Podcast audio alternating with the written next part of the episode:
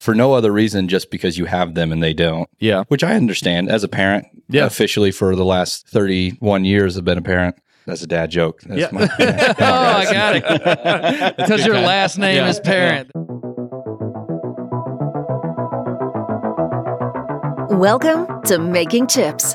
As manufacturing leaders, we go through seasons. Seasons of struggle and seasons of celebration. But if you are connected to a community of leaders, you will be equipped to make the most of the peaks, and you'll be inspired to move quickly through the valleys. What you will hear is not just our opinion. It is the battle-tested testimonial and advice of a manufacturing leader just like you.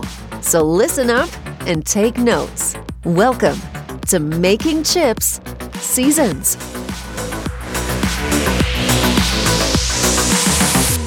All right, here we go. And we are here again with our new host, Mike Payne from Hill Manufacturing and Fabrication. Now, we don't even have to work anymore. We just chill. Right. And you do it. We're going to call you the king of Tulsa manufacturing. Is that okay? I got a crown for you out there. Tulsa King, right? Yeah, Tulsa King. Yeah, oh, I didn't even realize that. Yeah, okay, well, then it is very apropos. Which, as a side note, they just announced this week that they will not be filming in Tulsa anymore. Why? Because it's too hot here in the summer. Oh, my goodness. Apparently, Rocky said, I now know what hell feels like. Oh, good grief. So. Well, Mike, you've got a great guest for us today. And I'm really excited to have him here and to hear from him because I just got connected with him on LinkedIn. He's prolific on social media. I love everything that he has to say, and both work-related stuff that he shares on LinkedIn and the personal-related stuff I really love. And so, but before we introduce him, Mike, why don't you tell us a little bit about why you invited him to the show?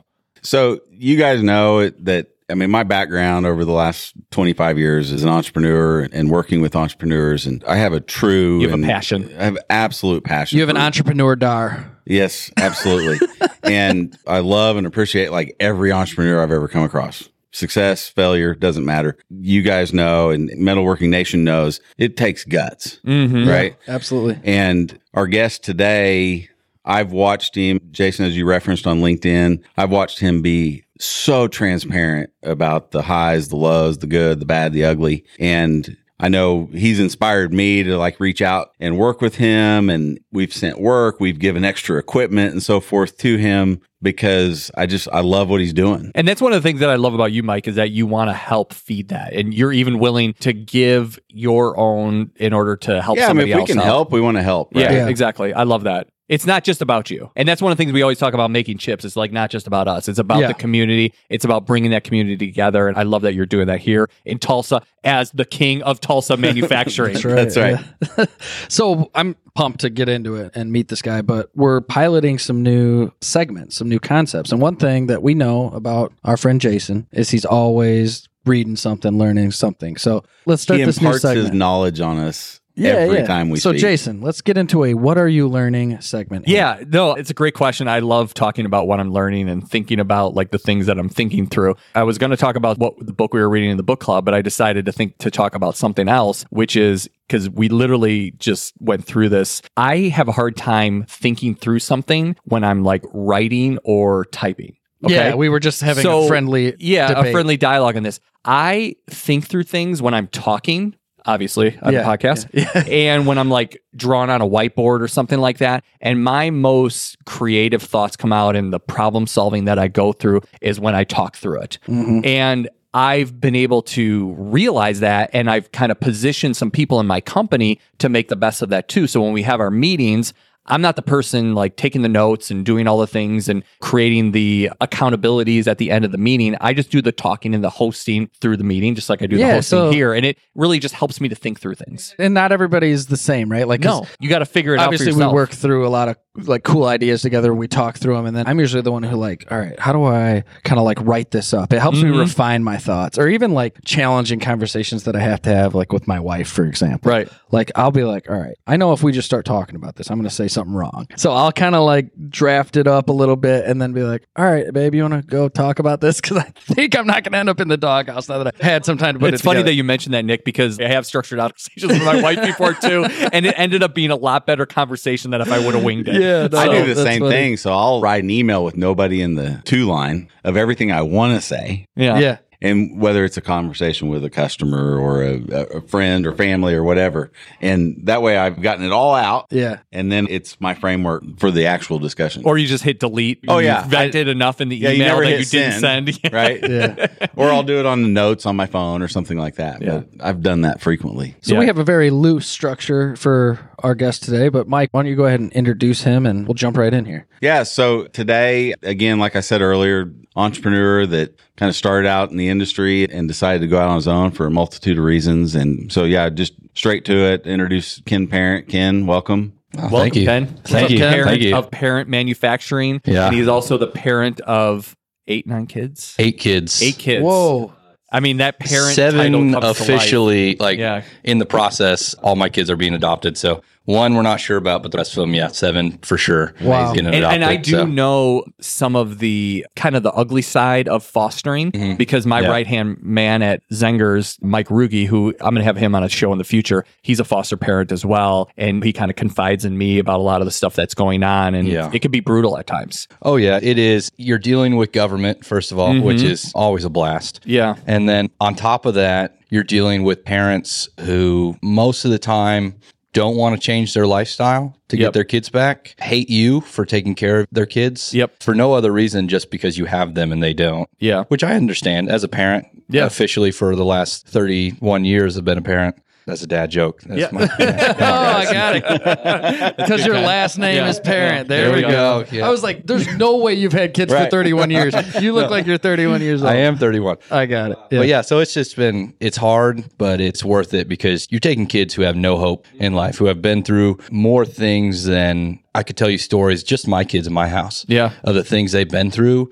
And most, especially in today's culture, most grown men, if they would have gone through that, would be curled up in a ball. Absolutely. Crying their eyes out, going to therapy for years upon years. And well, God bless you for doing that, man. I mean, and it's the kids that are so resilient, and it's just what God's called us to do in our lives. So that's amazing. That's really cool. Speaking of the government, so the government, I believe, screws up 99% of what it tries to do. But the one good thing I do recall in Illinois, at least, I don't know how it is in Oklahoma, but what Mike told me was, because he was signing up for our insurance, and I'm like, how come you're just signing up for you and your spouse? And he's like, well, because the state actually covers all their insurance. Yep. So that was one good thing. And then he said they cover if his foster children, hopefully soon they'll be his children, go to an Illinois college, 100% paid for. Yep. Is that the same thing in Oklahoma? I know that the medical coverage, everything is covered until they're 18 or they're still in high school. Right. So that's a really good thing because, I mean, you're actually doing for these kids that and the parents that are challenged by the monetary aspect of it and the kids that have been challenged in their lives. Yeah. Doing something for that. Kudos, government, finally doing something good. Yeah, for sure. And then the college stuff, I think it's not only is it paid for mostly, but then they're also open to so many different grants and scholarships because of the process that they went through. Yeah. So, and I want to kind of retract what I'm saying. Like, our country is amazing, and it's just our politicians. Well, I'm going to retract what you're saying for a totally different reason.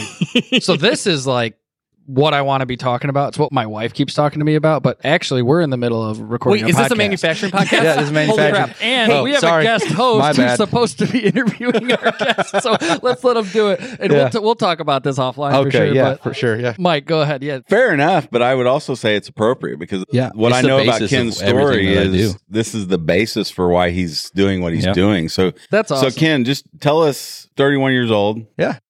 You've got your 31 years ago. Yeah, right. Well, this cute little baby boy, 10 pounds, 30 ounces. I don't know how many ounces I was, but I was a fat baby. But no, so originally I'm not from Oklahoma. I am from northern Michigan, backwoods, northern Michigan. Show stand. Lower peninsula, but an hour from the upper peninsula. So grew up right on the Great Lakes, God's country. I mean, it is the most beautiful area in the world. Wintertime, summertime, it's always beautiful. I mean, yeah, it's freezing cold, but it's pretty. But I was never involved in manufacturing. I grew up actually during high school, took extra courses to become a chef. And so I've gone through culinary training, did a little bit past that, but hated working in restaurants, so I just quit. Didn't know what I was going to do with my life.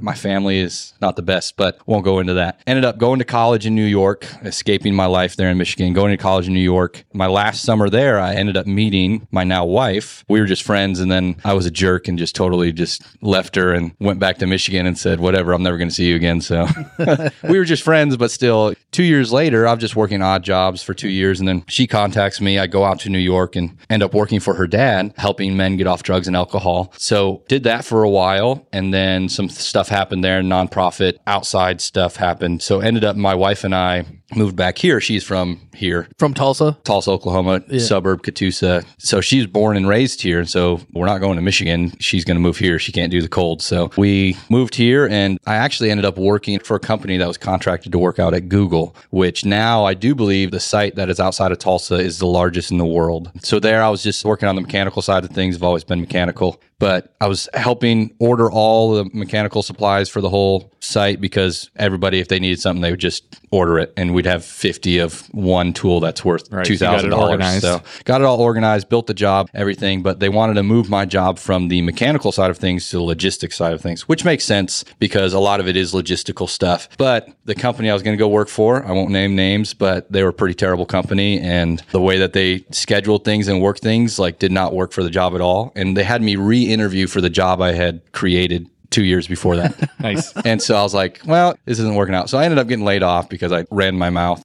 And I said stuff to the supervisor. Like, you're a good entrepreneur. Yeah, exactly. I basically told him, like, no, you're completely wrong. Like, that's not the way this job is going to work, and you're going to run into problems if you try to do it. Most good entrepreneurs are not employable. Absolutely. That's why a lot of them leave school, too, you know? Yeah. And so I ended up leaving there. And at the same time, I was actually just perusing Craigslist, looking at used cars. And I found this ad for free CNC machining courses through Tulsa Technical College. And you had to go through the process, get qualified. The bad thing is, it was not a bad thing. It's a great thing, great project that they're doing, but it's meant more for ex-cons and people who can't get employed really easily. And so I show up and interview, and I'm in a sport jacket and button-up shirt. And they said I was the only one that ever dressed up for these interviews. And then they're like, well, you're going to feel out of place because everybody in here is ex-cons. And I'm like, well, that's my family, so I guess it's all right. I fit in. And you were comfortable. Yeah. So it was a 4-month course. I did 4 classes a week at night, 4 hours a night. Did you make a lot of friends there? No, I don't talk. I was friends with everybody there, but you know, I don't. Once you leave there, everybody goes off to their own thing, and so you don't really talk. You don't know if they've made it in CNC manufacturing or not? No idea. I hope some of them did, because some of them were really bright and really had an aptitude for it, but it just didn't happen. So in the middle of that, I got my first job, and we had gone through lathe training, and my first job was running mills. And so I had no idea what I was doing. I go in and take the test at a company here in Tulsa, and it's all mill stuff. And I'm like, I hand in the test, and I'm like, hey man, I probably missed every single one of those questions. I haven't learned any of this yet. Yeah. I'm like, that's okay. We'll start you out at $13 an hour. You get the janky machine in the back corner in the dark and see if you can make it. And so I did. Ended up working there. They got bought out by another company, a company Mike used to work for, actually. It was a company I worked for. They got bought out by OneFire. Oh, they came in, and it wasn't bought out, but they agreed to sell the business to them. And, got it. And they basically told me I would cap out at $15 an hour and never really go anywhere. And I was like, well, a company down the road just offered me $18. And I was freshly married. I talked to the owners, and I was like, hey, I'm sorry. And they're like, we understand. So that was my first crash on a mill. Destroyed a 4.5-inch face mill. Nice. It was beautiful. Got some chips in my arms. It was great. Yeah. Everybody needs happy to do that. Did you fail the test? Oh, yeah. No, I failed it completely. Yeah, you did. Okay. But I thought maybe you were going to come back and be like, I got 100%. Oh, no. I got like one question. But so then I graduated the Tulsa Tech course and got this other job, and I was there for a little while, but it was oil and gas related. And so oil and gas got bad. I scrapped the wrong parts that I shouldn't have scrapped. And mind you, I walked into that company and they handed me all the mills and said, you're in charge of all these mills and make sure they're up and running. No setup sheets, no processes, no anything. And I'm like, I don't even know what parts you're running. It was one of those kind of shops that people like give manufacturing and machining a bad name. Yeah. Like it's one of those shops. And I worked there for a little while and it didn't work out. Ended up moving on to the next job, which was I worked for one guy. It was just him and I, and he had 5 machines. And so he took me back really CNCs? To basics, some Mori horizontals and some lathes. And he took me back to basics and really built up not only programming, basic programming and running the machines, but also fixing used machines and being able to do the maintenance side of things. So he really mentored you. Yeah. That led us into COVID. And just the two of us, he ended up getting COVID or getting exposed to it or whatever at the very beginning when everybody was freaking out over it for good reason. So he ended up moving all of his stuff back to his house. And so I got let go. And then I ended up working for a guy in Broken Arrow where the teacher from Tulsa Tech that I had, he had quit and was working for this guy full time.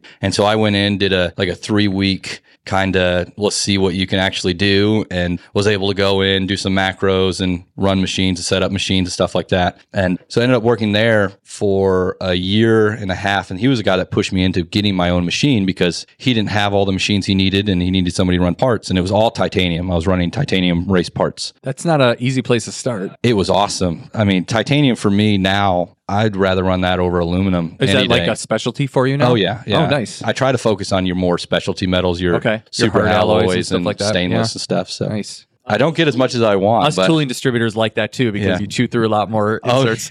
Oh, yeah.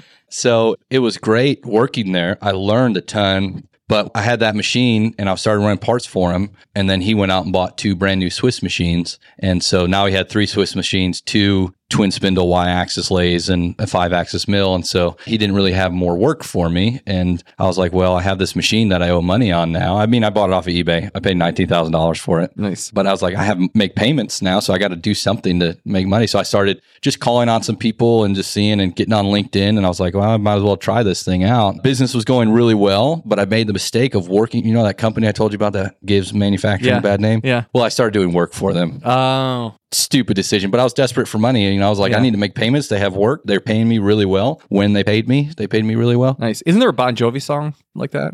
Or is that Love? Okay.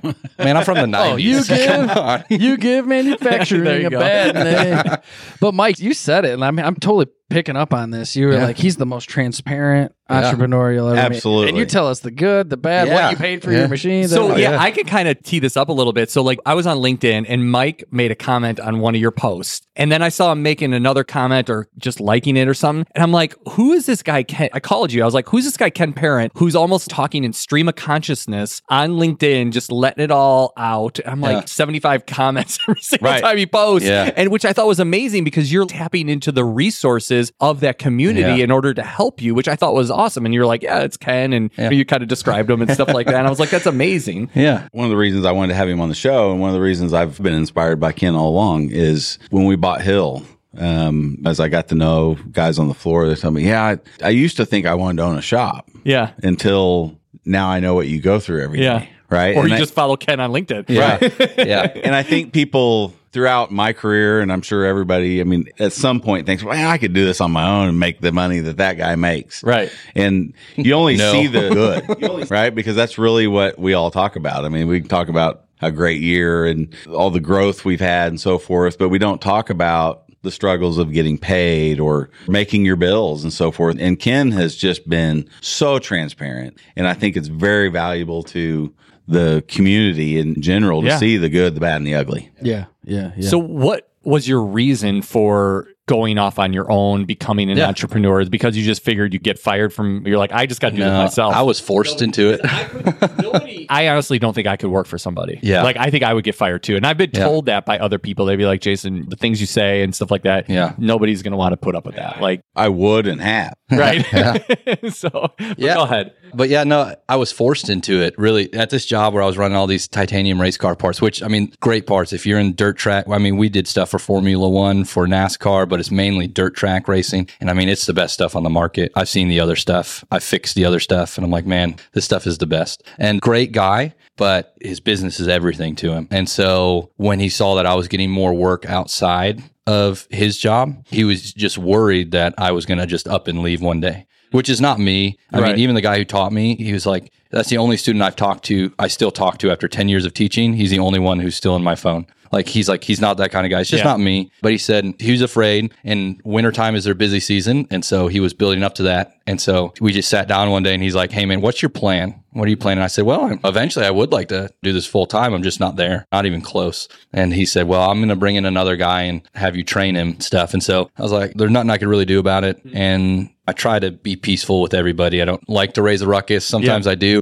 So he brought in this other guy. The bad thing is he didn't know how to program. He couldn't read the programs. He couldn't do setups and stuff. So I was like, well, I'll just train him to check the parts and that's it. And so it was kind of, at that point, I was forced to mutually part ways. And it was in the middle of COVID still, though. Stuff was starting to open back up. That must have been hard. But and so my wife and I looked at each other and we're like, I think at that time we had 4 kids and 2 of them adopted, 2 not. And she's like, well, you might as well do it now while you can. I mean, and just see what you can do. But in Oklahoma, as an entrepreneur, if you're starting your own business, you can't collect unemployment. And I was like, well, that sucks, but that's just part of it. Yeah. And so we did, and it was a struggle. I mean, for the first 3 months, I made $0. Right, I imagine. No idea how we were going to pay bills. Food was like, what are we doing kind of thing. And so but started to pick up a little bit. Started doing work for this other company, and terrible idea, but because at one time they owed me $45,000. And for me, that was like more than I would make in a year, like, or right around in a year. And I'm like, and that's what you owe me? Like, that's a lot of money. That's all my bills paid up. And then they would pay it so late that I'd have to go and back pay everything. And then I'd be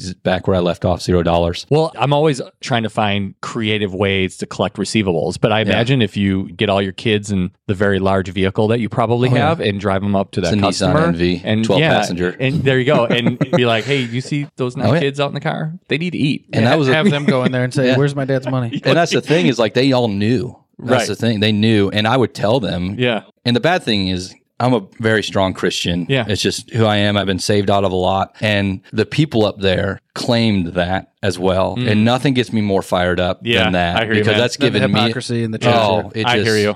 It fires me up. Yep, and so I agree. Other people, I can deal with it. I'm like, I understand. Like, okay, let's figure out how to work. These guys, no. Yeah. And so, I mean, I wrote some pretty strong worded emails basically saying, like, I know exactly what you're doing. You're preserving your cash flow and you're lying to me about it because guess what? I still know people that work there because I worked there. Yeah. They walk into the office and they know, they hear you say, tell them we'll give them a check, but we're not going to cut them a check. It's terrible. I've watched you do it with other customers. Like, I know what you're doing. I've been in that same situation. Oh, yeah. Not receivables, but just, Yeah, I hear what you're saying. It sucks, but it's life. Yeah. And there are people in manufacturing that do that. So, but then Mike and I got introduced on LinkedIn. He just hit me up one day and was just, hey, stop on by. You know, I'd love to talk to you. And so, like you said, I've done a couple jobs for them, and he's given me, I think, a granite plate. And a few little things. It's just little things I needed that he knew I couldn't afford at the time. And he's like, hey, man, I got like 4 of them sitting around. Somebody's using that as a coffee coaster. So here, go ahead.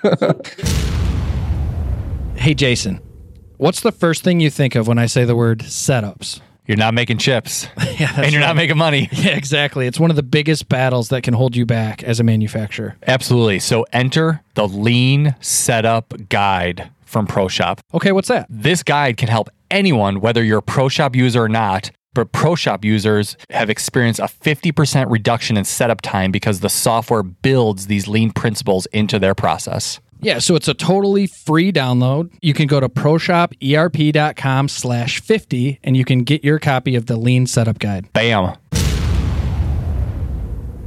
So let's talk about LinkedIn, because that's where I first found out about you. You just tell your story there. And I love that. You're telling the day-to-day challenges, the day-to-day successes. What made you decide to start doing that? Well, I don't have any other social media. Okay. I hate the rest of it. I think it's the stupidest thing in the world. That's just my opinion. But LinkedIn, I saw that as an opportunity for business. And when I started it, that's the whole goal was to find work. That was my whole goal. And I've gotten a little bit off of there, but not much. And it developed more into an area where I said, well, I'm going through this. I'm going through these ups and downs. And nobody told me anything. I didn't have any funding when I started my business. I mean, I took out an SBA loan to get a $19,000 machine. Like, yeah. I had no funding, no supporters, no investors, no anything. It was 100% bootstrapped with no savings. Right. And so I'm one of those millennials that doesn't have any savings. Yeah. So I just got on there and I see all these other people talking about wanting to start their own business and stuff. And so I was just like, well, I want to be a resource for people. And so I just started putting the stuff on, what I'd go through. If I had to pull an all-nighter, like, hey, I've been up for 36 hours straight because the customer showed up, needed these parts, and I need the business, so pull an all-nighter. Yeah. Or I think one time I posted my picture of my business account and had $15 in it. Oh, the messages I got from that where people was like, you can't do that. Customers are going to think you don't have money to buy stuff. I'm like, that's on net 30 pay. Like, that's totally different. Like, this is what happens when people don't pay your invoices and you need the money and you're still trying to push out parts and stuff. I'm like, if you want to be a business owner, like a small business owner starting your own thing, like, be prepared. Like, at some point you're going to enter this where you're going to have to really get creative on how you're going to shuffle bills and figure things out, because you got $15 in this account and $20 in the other account 3 weeks before you get any money. How are you going to do it? You're saying the things that other people are going through, but they're just keeping quiet on. Yeah, you know what I mean? And so kudos to you for actually being transparent in that way. I mean, that's amazing, because there's other people out there that have $15 in their checking account right now. And you know what? They're probably, they're probably hiding it, and they're probably more struggling. It probably feels freeing to you to actually put it out there and just be like, hey, this is my struggle. Yeah. And hey, is anybody else there? And you probably get a lot of comments. And the support that you get. Yeah. I mean, there's always the negative stuff. I have people be like, hey, don't post negative stuff on LinkedIn. It makes you look bad and all these things. I'm like, well, you look real. According to the 30,000 people that looked at that post and 100-something people that commented on it, no, obviously it's real life and they want that. And then people getting on and supporting and stuff like that. It just, it helps you through it because... Yeah. You're not hiring a photo crew and putting makeup on before you post your picture, are you? So, as we've alluded to, my background's not manufacturing. Okay. Came into it 5 years ago, and I love it. We've been in manufacturing about the same amount of time. Right. So there you go. I've been in almost every other industry there is. I mean, you name one, I've touched it. One of the things that has probably impressed me most about the manufacturing community, locally, regionally, nationally, is the willingness to help each other. Oh, yeah. What's your experience been in that, right? So you talk about the negative comments that you got some of this, but what feedback have you gotten from others to boost you up and help you? And I've gotten a lot of private messages where people don't want to post it in public saying like, hey man, we went through this. I mean, I got my truck repossessed a couple months ago. Like it's right after Christmas, tow truck pulls up, it's dark out. And I'm like, I knew it was coming because I was shuffling bills, trying to figure it out. And I'm like, well, I made the mistake. I made poor financial decisions and tried to buy a $30,000 truck when I didn't have the money for it. And so things like that, people sending me messages, hey man, same thing happened to me. I was able to get it back, but I've been in the situation. I know it gets better. Keep going. People from New York, I mean, Illinois, California, Florida, Texas, Oklahoma, local people, Mike encouraging me, like things like that. Like it's so great in the manufacturing community to be able to know that while there are people out there who we've all met them, worked with them in shops before, who think they're God's gift to machining, there's those people who no matter what you do, they're always better. They're the majority, 99% of people out there are just normal everyday people who are just like, hey, it's so awesome that you're doing it. I couldn't do it, but keep going, keep encouraging me because you're encouraging me. Like I want to start my own someday and I'm taking everything you're saying and I'm writing notes on it to be prepared, to prepare myself to know. Like, this is not an easy industry. No, it's the hardest thing I've ever done in my life. Industry, Mike can point you to 5 other industries that are easier to be in. Yeah. I mean, I'm like, kind of moved by everything you're saying, like really moved by everything you're saying. And I just love the, hey, yeah, I got my truck repossessed. And you're going to talk about it on a podcast that a lot of people listen to. Yeah, it's real life. Like, that's all it is. You put the $15 in my account thing on LinkedIn and you got all the followers. And then all these other people want to talk about like the amazing job they did. Yeah. They only want to put... They never make a wrong decision. You know, like, you know how like everyone's betting on sports now since like DraftKings and all that? Everyone always posts when they win. Nobody posts when they lose. Nobody ever posts when they lose. It's just the same thing. One of my first post on LinkedIn was me scrapping like a $5,000 job, like my first job out on my own officially. And I scrapped it. Like it was $5,000, a week's worth of work. I was making $5,000. And I was like, totally scrapped. I'm like, you probably learned something from that. Oh yeah. I bit off sure more than I could chew. Yeah, exactly. Exactly. So you learn things from this. I mean, that's all it is. It's just learning and growing. And then now I got guys that call me or message me and be like, hey man, can I call? I want to talk to you. I want to walk through, like, I want to start my own thing. I want to purchase some machines. Yeah. And it'll be like, what machines should I get? And me having experience on a wide range, I'm like, well, these are great beginner machines and everything like that. Or where should I rent a spot? I'm like, no, if you can do it in your garage, as long as you can possibly do it with no overhead, do it. That's great. Things right, like where that. Where everyone else is posting about their beautiful shop that costs so much money or whatever. You're like, don't do that. All my new machines and all my, everything. It's, well, and we've talked about that for a future episode. It's the whole notion of being machine rich. Machine rich. Yeah. Right. There's a lot of manufacturing leaders out there that probably have $15 in their bank account, but they've got $1 million worth of machines and they're posting on LinkedIn about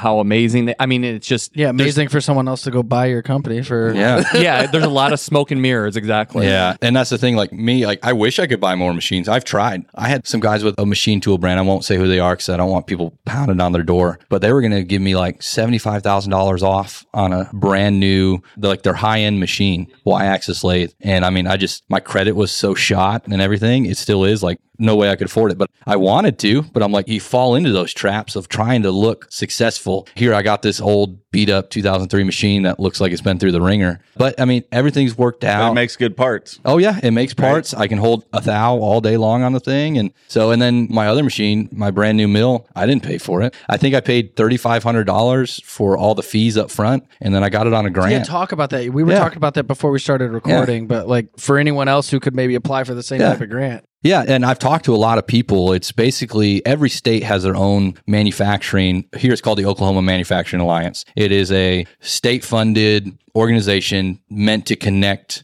manufacturers with each other to help promote manufacturing. Every state has it. Yeah, we have IMEC in Illinois. And so they were the ones that hooked me up, a lady named Christina Waldley. She is great. I think Mike works with her. And then she hooked me up with a lady named Jody Harris, who works for the Oklahoma Finance Authority, which I know Mike also works with her. And she brought to me, she said, you live in a rural county, and so there's opportunities for you. They're not advertised. I said, you just got to talk to people. There's so many resources out there. And so it was a year process because it was government, but we started the process last year in January, got approved for the grant in July. So it was a $100,000 grant. And in the way our society works, if I would have been a woman, Native American, or of a different race, I could have gotten a lot more, but, or a veteran. I'm not any of those things. So I got what I could get, and that was $100,000 grant. And I picked up a brand new robo drill. It got delivered January of this year. Good for you. And man, bare bones. That's okay. 3-axis mill, but I'm pretty excited to have it. Those are nice machines. That's a nice machine. There's a lot of really nice shops that have those things. Yeah, you can build a good, solid business with that. So one of the other posts that you made on LinkedIn that was most impactful to me, and it kind of goes back to Parent Manufacturing, was you made a post of giving one of your kids, I think it was a new Mitutoyo, was it a micrometer? I didn't give that to him. Okay. So I had posted, it was his birthday. It was his 11th birthday. He was my second kid we adopted. He turned 12. And I woke up and he had the day off of school. And he's like, Dad, I just want to go to work with you for my birthday. Aww. And I was like, okay. I'm like, come on. No kidding. And so I took him up there. All of a sudden. I was running some K500 Monell parts, just little bushings. And so I had finished the whole first side that was critical. So all now was setting up and trimming it to length and radius, and no big deal. And so he wanted to run it. I didn't run it with coolant or anything like that. So he's like, Dad, can I run these parts? I was like, yeah, man, just go ahead and here's how you do it. Slap them in. So the picture I took, he looks like he's half dead, but it's because he woke up like an hour before that. And so, I mean, he has a safety glasses. I had some guy comment or send me a message and say, you need to be wearing safety toe shoes. Good grief. And I'm like, the part weighs like 5 ounces. Like, there's so many stupid haters. Yeah. Always, and he's a nice guy, but I was like, man, I didn't even respond. I'm in my garage. Like, he's not going to sue me. Well, this was in my shop, but it's still, that was the only machine I had. So I'm like, whatever. But it's okay. But he's sitting there, he's running the parts, and I just kind of laid out his story because he's one of those kids that he grew up in nothing but violence is all he knew. And when he came to our house, he was on 5 different antipsychotic meds. Like crazy, like stoned out of his mind because of these meds. Oh my gosh. And like I would come home from work and he would say hi to me, sit down on the couch, an hour later get up and say, hey Dad, I didn't see you come home from work. Oh, poor thing. Because he was just so out of it. Yeah. He weighed like 170 pounds at 9 years old. Yeah. Because the last house abused him and just fed him food and set him in front of a TV. And so in the 2 years, he's a completely different kid. And all my kids are like that. I thought he was beaming in the picture. Oh yeah. No, he had a huge smile on his face. And actually, a guy named Doug, the president of Mitutoyo America, totally surprised us. He saw it and everything, and sent them to him and said, hey, here is a metrology book, here is a set of 6-inch digital calipers and coolant proof Opta-1s. Yeah. And I'm like, I was totally blown away. I'm like, kid has nicer tools than I have. Like, what the heck is going on? And so, he was totally stoked. We put up the video of him opening the boxes and stuff. I saw the video. That's what it was. He was so excited. Yeah. But back to the question, right? I mean, that doesn't happen in other industries. Right, guys. Exactly. I mean, the whole time you're talking, I'm thinking, like, what can we create that will just help you or help foster kids or whatever? Because I'm just that's the whole goal of my shop. And that's getting to the reason why I started it. It was because of that. Because I have these kids. It's a way for me to be home with them more often. Like the goal is eventually get out of the shop I'm in and move back home, build a shop at home. Yeah. And so I can be there with them, and then they can learn at the same time, learn a trade if that's their goal. Because I have 2 kids that they are not book kids. They're not education. Now, the one that was in that picture, he loves machining, but he's also very smart. And so all my kids are smart, but their talents are just in different areas. Of course. Sure. And so the goal is to do that and use them as guinea pigs, and then eventually open it up to allow a couple other teenage foster kids to be able to come. That's amazing. A couple times a week. Your parents can drop them off and they can start learning the trade. A whole new like business model. Yeah. It's the whole goal eventually, and to pay my bills. So we want to kind of hear as this progresses and like get updates from you. But I could definitely see this thing in 5 years from now, and maybe you'll have this mega Swiss shop here in Tulsa. We haven't talked about this, Jason, but like I want Making Chips to support whatever he does. builds. Yeah. Whatever he builds for the foster kids. I'm not looking for that, but if you guys want to jump on board and whatever you guys want to promote these kids, like that's great. But yeah, that's awesome. For me, it's that. At this point right now, I actually just had to take a job because business hasn't been going so well. And it's not anybody's fault. It's I'm not a salesman and I'm not the guy that's going to just chase down and hunt down work constantly. I don't have time for it. And I had a guy that would do that for me, but eventually got to the point where he was wanting like 40% before profit. Sales guys. And I'm like, what are you doing? What? I was like, so this isn't going to work. Wow. Yeah. There you go. And so I actually talked to Mike. I had talked to a customer of mine who they both had some machinist positions open. I'm like, I could go in, learn, you know, do something, still run my shop.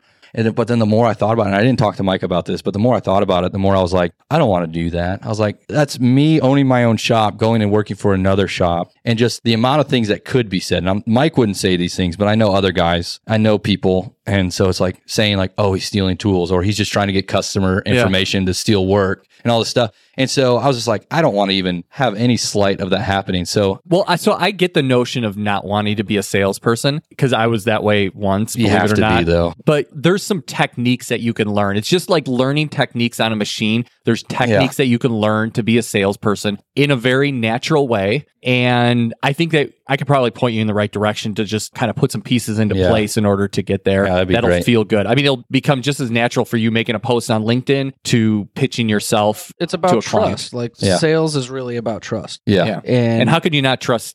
Well, I was just going to say, like everything, and you've talked about this before, we had a whole episode on it, but like the transparency creates the trust. So everyone's like, oh, don't post this because it sends these signals. And like what your audience on social media is telling you is that it's building trust. I have another story for you guys if you want. This is a Practical Machinist story about the YouTube video. So really quick, you were asked by Practical Machinist to create some content for them. Yeah. And we were going to make it into a full series. Mm-hmm. But I screwed that up. Practical Machinists did't do anything wrong. They're great to work with. We know those people. Yeah, they're awesome people to work with. And I use their forums all the time. Yeah. And I was excited about making the videos, but I was trying to balance having these 8 kids and run the shop, do sales, and do these videos. And I was like, man, I just don't have time and the effort to go into it to edit and everything like that. And I didn't have a great computer. You had to edit your own material? Yeah, I edited my own videos. Okay. And everything like that. And my computer at that time sucked. It barely ran my Fusion 360. Like it was just terrible. Yeah. And I was like, man, the amount of effort it's taking away from my family, my kids and stuff. And I handled it the wrong way. I kind of just stopped answering emails. I kind of was like, nah, I don't really want to do it anymore kind of thing. And it was wrong. It was the wrong way to handle things completely. And so I haven't done that to any of my customers, but I've done that to them. And it was wrong of me to do that. It was, probably would have been a great opportunity to continue doing those videos. What were they on? Just like YouTube. Educational tutorial videos? No, it was just on me starting my, basically the same stuff I did on LinkedIn. They approached me because they saw the stuff on there. And they said, hey, we want to do a video. They first said a shop tour, like all these big companies do, showing off all their machines and capabilities. They're like, I have one machine in my garage. Like, that's not going to work. Quick tour. I'm like, we can do a 30-second video really quick if you want. And they're like, okay, how about we do more something of how you got started and stuff? And it kind of just grew from there and stuff I was going through on a daily basis. So I did one on getting customers to pay, trying to find customers, things like that. And I did, I think, 3 videos and they did pretty well. I mean, I think they got 15,000 views on YouTube. But Ken, I think you need to, and we've talked a lot about business and so forth, but what any entrepreneur that has had whatever perceived level of success that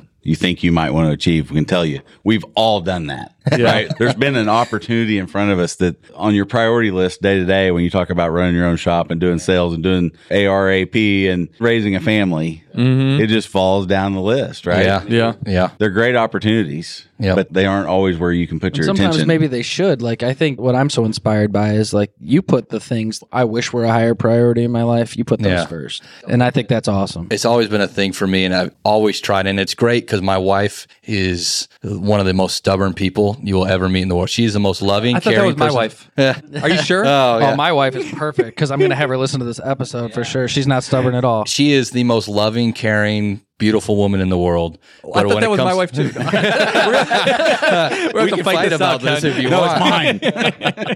But like describing her, stubborn as a mule, and she will not let me put anything else in front of her and our family. Yeah. And so I don't care if you have parts to make. We're going to spend time with our family today. We all need a good woman to keep us in check. And she does. And it's like, and I'm pretty strong-headed and stuff. Right. Same. And I mean, it can lead to us clashing. Right. But it's always ways, she's always right and I'm always wrong. And it's great. But no, I'm just kidding. But it's great because she keeps me in line in that way. And she lets me run my business and do it. Yeah. I picked up this day job that I can still run my business at the same time. And so it works out. But she always is like, okay, for the last 3 days, you didn't get home till 7:30 at night. Yeah. And she said, so tomorrow you're going to get home a little earlier because you need to spend time with your family. And just to clarify, she is not standing in the room telling him what to say. No, no, she's not here. This is of my own volition. I love you, baby. Okay. And I can say whatever I want on Making Chips, and I have for the last 350 episodes. My wife will never listen to an episode. My wife and kids will find out I'm on this, and they know it's not my regular thing, so she'll be like, oh, yeah, we're going to listen to this one. We're going to check that out. Well, yeah. So, cool. Ken, what is the most perfect job for you? You look at the blueprint, you look at the material, you're like, this is perfect for my machine, this is perfect for my expertise, I can make this 100 times over. I don't know. You mentioned titanium, right? Yeah, I love titanium. I haven't milled it lately. It's been a long time. I just did rotors at that place, and so it wasn't really that intense, but turning-wise, titanium, I love it. I mean, it's Mitsubishi makes some great tools for them. I'm not promoted by them. I'm not sponsored. I don't even use most of their tools anymore. Yeah. But if it comes to cutting titanium, they make some of the best that I've used. And so it's just, I don't know. Once you dial it in, it's so beautiful when it's done. It's so nice to cut. And yeah, it's so light and just, it's so expensive, which is probably why I haven't done much of it since I've been on my own. But nah, it's just, it's stable. What I like. It sticks to itself, but it's such a stable material to cut. But then you go to something like 304, which I hate, but I still run it. But I'll run 316, 303, all different sorts of stainless, and did some 17-4 parts. And a lot of it is turning because I just got my mill. And so I can turn pretty much almost anything on a 6-inch chuck or a collet system. But when it comes to milling, I just haven't done a lot of it yet. So I'm excited. Are you already kind of booking up time and capacity on that new mill you got? No. Is that what you're looking for? No, I had a guy approach me about making some parts for a bass boat. He's putting this like little power brake on a bass boat. No, I'm asking the question because if there's any OEMs out there that want to contact Ken and they've got jobs, we don't do this. We don't do this normally, but Ken, we want to help you for me. Achieve. It's okay. No, it's okay. We want to help you achieve this dream of having this combination of like helping foster kids and helping the manufacturing industry. I can hear your passion, and I love that. And there's probably a lot of people listening. Whatever we could do to help you out, it would be amazing. So do you guys have any closing thoughts or questions for Ken? You guys asked, I mean, we talked early on why we had Ken on. And if you look at Making Chips is to equip and inspire. And I don't know that we could have a guest on that would inspire me as much as Ken. Yes. Yeah, no, I appreciate that. Here. What he's doing is amazing. I thoroughly appreciate you coming on with us today. Your heart is in the right place, Ken. Well, thank you. I appreciate that. There's nothing else I'd rather be doing. Once I entered the manufacturing world, I was like, I'm hooked. And whether it's machining or my job now is I just problem solve and find solutions for manufacturers on what parts they need to be made and stuff like that, what they should use, whatever it may be. Like, I just love it. I mean, it's so cool because it makes the world go round. There you go. Everything you see is touched by one of us. Yeah, so I think my takeaway is like, there's a word for this, but these socially conscious for-profit businesses. I don't know what the word means. Conscious capitalism. It's one of the words. Yeah. We talked to another guy a few years ago. But they usually don't take that from the Christian standpoint. It just as a FYI. Yeah. I forgot the name of the business, but we brought this guy on and he was talking about like, so we make parts, but it's got this mission attached to it. And that was kind of like how he went to market. And I think just to encourage you, like, it doesn't have to be this, like, the more you focus on your family, the less you focus on your business thing. And everyone always says like work-life balance. And balance assumes that like the more you invest in one, the further the other one drops. But I think what you're talking about and what I'm so inspired by is there's a way to bring those together where like part of how you raise those kids and teach them how to be productive adults is your business. Yeah, and that's what I want to get on board with. I mean, there's days I have all 8 of them at the shop with me because my wife has to go to appointments or something. And so I got 8 kids out running around in my shop, rollerblades, skateboards, while I'm sitting over here trying to program. Isn't that what made this country awesome? Like early on, like people, I have a lot of kids because I know a lot of people to work my farm or whatever it is. Right? Mm-hmm. So I'm really inspired, man. And I just want to say thanks for everything you're doing. Oh, well, I appreciate that. Yeah. Thanks for coming on the show, Ken. Yeah, of course. And we're going to check back in with you and hear about your journey next time. Maybe we come to Tulsa. Yeah, of course. Anytime, man. You guys need anything, let me know. I've got an acronym for you. Oh, more acronyms. Wonderful. What is it? It's the IBE, the Industrial Buying Engine. It's the newest innovation by the team at Thomas to help you grow your industrial business. You know, I know a thing or two about the Industrial Buying Engine. You can drive more revenue by reaching the 1.5 million verified buyers on Thomas. It's a streamlined 3-step process. First, you message buyers. Second, you quote projects. And third, you get paid. The Industrial Buying Engine is accessible from the company's ThomasNet dashboard. Get your free profile today at thomasnet.com/claim to get started with Thomas and the Industrial Buying Engine. And we're going to sweeten the deal. Our listeners get a 25% off annual subscription with the code CHIPS25, CHIPS 25. So Ken, thank you so much for being here. This was great. It was very inspiring, I think, to all of us. I'm sure there's a lot of people in the Metalworking Nation that are inspired by this. They've gone through it. It's always good to know you're not alone, right? And I would say even outside of the Metalworking Nation, this is something that any entrepreneur could listen to and be inspired from. 100%. So thank you very much. If you enjoyed this episode, if you're inspired by it, please visit whatever you listen to your podcast on, whether it's iTunes, Spotify, whatever. Give us a rating. Hit the little arrow button. Hit the arrow button. And text it to your friends. Yeah. And yeah, share this. Share this with other people in our industry. Share this with any entrepreneur you know. Especially people who might have good work for a robo drill. Absolutely. There you go. In the Tulsa area. We need to load Ken up. Yeah. No, but appreciate it. So thank you. There's this machinist proverb, if you're not making chips, you're not making money. Bam.